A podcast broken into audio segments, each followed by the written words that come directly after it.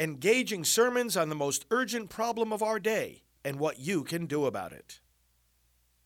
Now, the End Abortion Podcast by Priests for Life.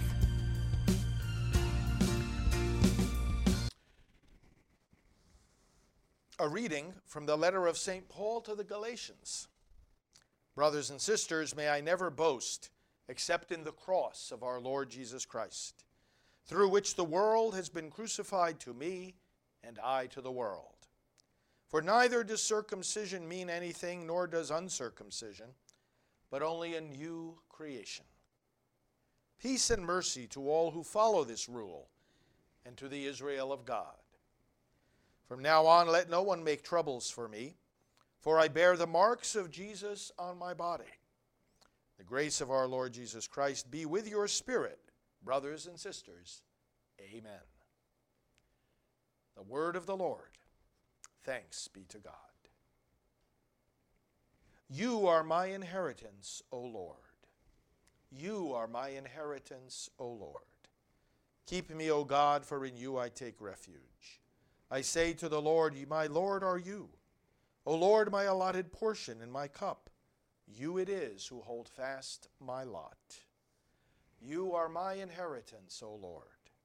I bless the Lord who counsels me. Even in the night, my heart exhorts me.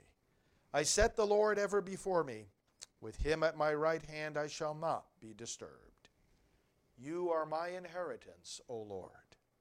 You will show me the path to life, fullness of joys in your presence, the delights at your right hand forever.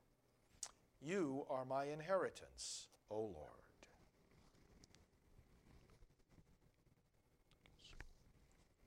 The Lord be with you. A reading from the Holy Gospel according to Matthew. Glory to you, O Lord. At that time Jesus answered, I give you praise, Father, Lord of heaven and earth. For although you have hidden these things from the wise and the learned, you have revealed them to the childlike. Yes, Father, such has been your gracious will. All things have been handed over to me by my Father. No one knows the Son except the Father and no one knows the Father except the Son, and anyone to whom the Son wishes to reveal him. Come to me, all you who labor and are burdened, and I will give you rest. Take my yoke upon you and learn from me, for I am meek and humble of heart, and you will find rest for yourselves. For my yoke is easy, and my burden light. The Gospel of the Lord. Praise to you, Lord Jesus Christ. Well, it is the feast of St. Francis, 13th century. He was a deacon. He didn't go on to become a priest. He was very, very reverent towards priests, uh, very, very devoted to the Eucharist, which, of course, as Catholics, we all are and must be.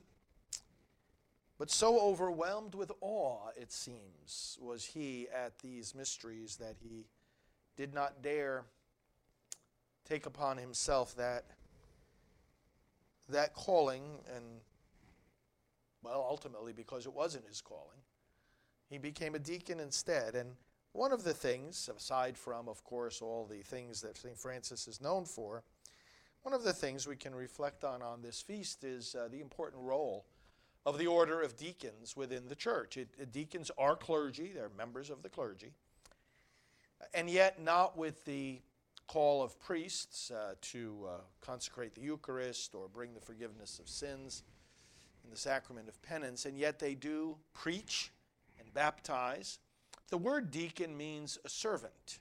And of course, we know the humility of St. Francis and his service, his love of creation, about which I also want to say something. The role of the deacon, the word means servant, is to serve in charity the people of God in the world. Proclaim to them the word of God's love and then show that love in concrete actions. Deacons continue to be an important order within the church, an order of the clergy, and of great service. And in my work in the pro life movement, I oversee and coordinate the movement of deacons for life in close uh, association with priests for life because the service of the most vulnerable, who are the children in the womb, the most discriminated against and victimized, the children in the womb, that service to them exemplifies service to the poor. They, those children, are the poorest of the poor, the weakest of the weak, the most marginalized of the marginalized. No one can claim to be standing up for the vulnerable or serving the poor if they're ignoring the, the children in the womb. And deacons certainly are not ignoring them, and the Deacons for Life movement has been a sign of that within the church. I want to thank all deacons, and may we take inspiration from St. Francis, who had that humble spirit of service. Now, we congratulate and wish well today all the Franciscans, and I say all because there are many different varieties of Franciscan inspired communities within the church, including lay Franciscans, and we we send our, our uh, best wishes and prayers to all of you as you celebrate this special feast today. May you drink even more deeply of the spirit of St. Francis. Friends, one of the aspects of that spirit, and we know because we do the blessing of animals today, and we're going to do it tonight in a special broadcast at 9 p.m. Eastern on these channels. So, so tune in if you can and have your pets there with you because we're going to extend a special blessing to you and to them. St. Francis loved creation. He wrote poetry uh, about it. He uh, preached to all creation. And you know, in the scriptures, we read in Psalm 19, for example, and in Romans chapter 1, how creation, by its power, by its beauty, by the intelligence which is obviously embedded in it, we see a reflection of God. Creation preaches silently, if you will, about God whether it's the power of the mountains or waterfall or the lightning or the beauty of the stars at night, whatever it is, creation, the creation of human life, the human body. Science is still probing the depths of knowledge about the human body, right? It's amazing. The intelligence that's embedded in creation is a reflection of the intelligence of God. And the book of Genesis tells us that in creating everything, God found it very good. Okay, so we don't buy into that ancient heresy that material things are bad, spiritual things are good. No, all things that God created, material and spiritual, are good. They can all, material and spiritually, spiritual, be used for evil by the evil intent of the user, but in and of themselves they're good. Not only does God pronounce them good, but he gives us, human beings who are the crowning of his creation, dominion over the rest of creation. Inanimate objects, and we get to make podiums like this and the cameras that are bringing this broadcast. And as well as the animals, we are to tend for them, care for them. We have some of them as pets. And we also are authorized to use animals as our food God gives us this dominion, and that's one of the ways in which we human beings are made in the image and likeness of God. In other words, in the image and likeness of the one who has dominion over everything, including human life. Image and likeness, we have dominion over the creatures that are under us in that hierarchy of creation. We don't have dominion over human life, however, like God, only God does. And that's why we have to respect and protect it. We have to also respect and protect creation, but not as a, some kind of a god or goddess in and of itself. We have to respect creation in its relationship to human life. When Pope Francis wrote his encyclical about the environment, he put in the title of it, Our Common Home.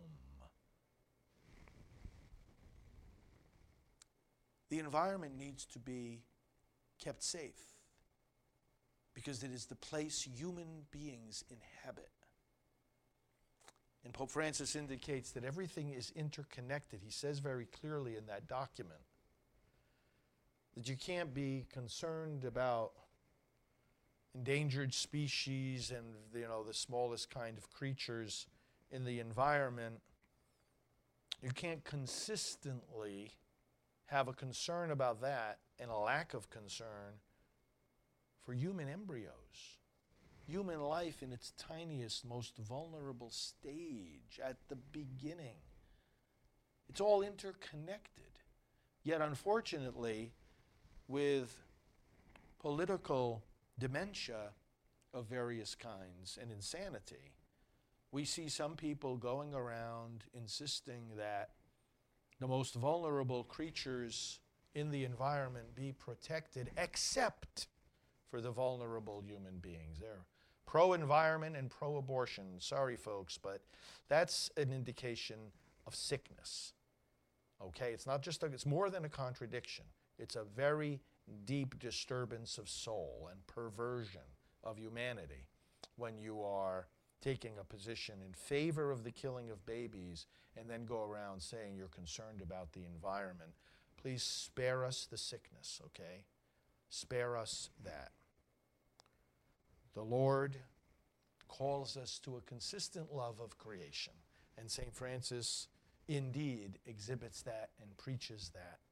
So, again, join us tonight at 9 p.m. for the, the blessing of the pets, blessing of the animals, and more reflections about St. Francis. The deacon, the servant, the lover of the poor, lover of human life, lover of all creation, consistent and holy servant of Jesus, the Lord of life. Blessings once again to all who follow the Franciscan spirit. God bless. This has been the End Abortion Podcast. To learn more, to help end abortion, and to connect with us on social media, visit endabortion.net.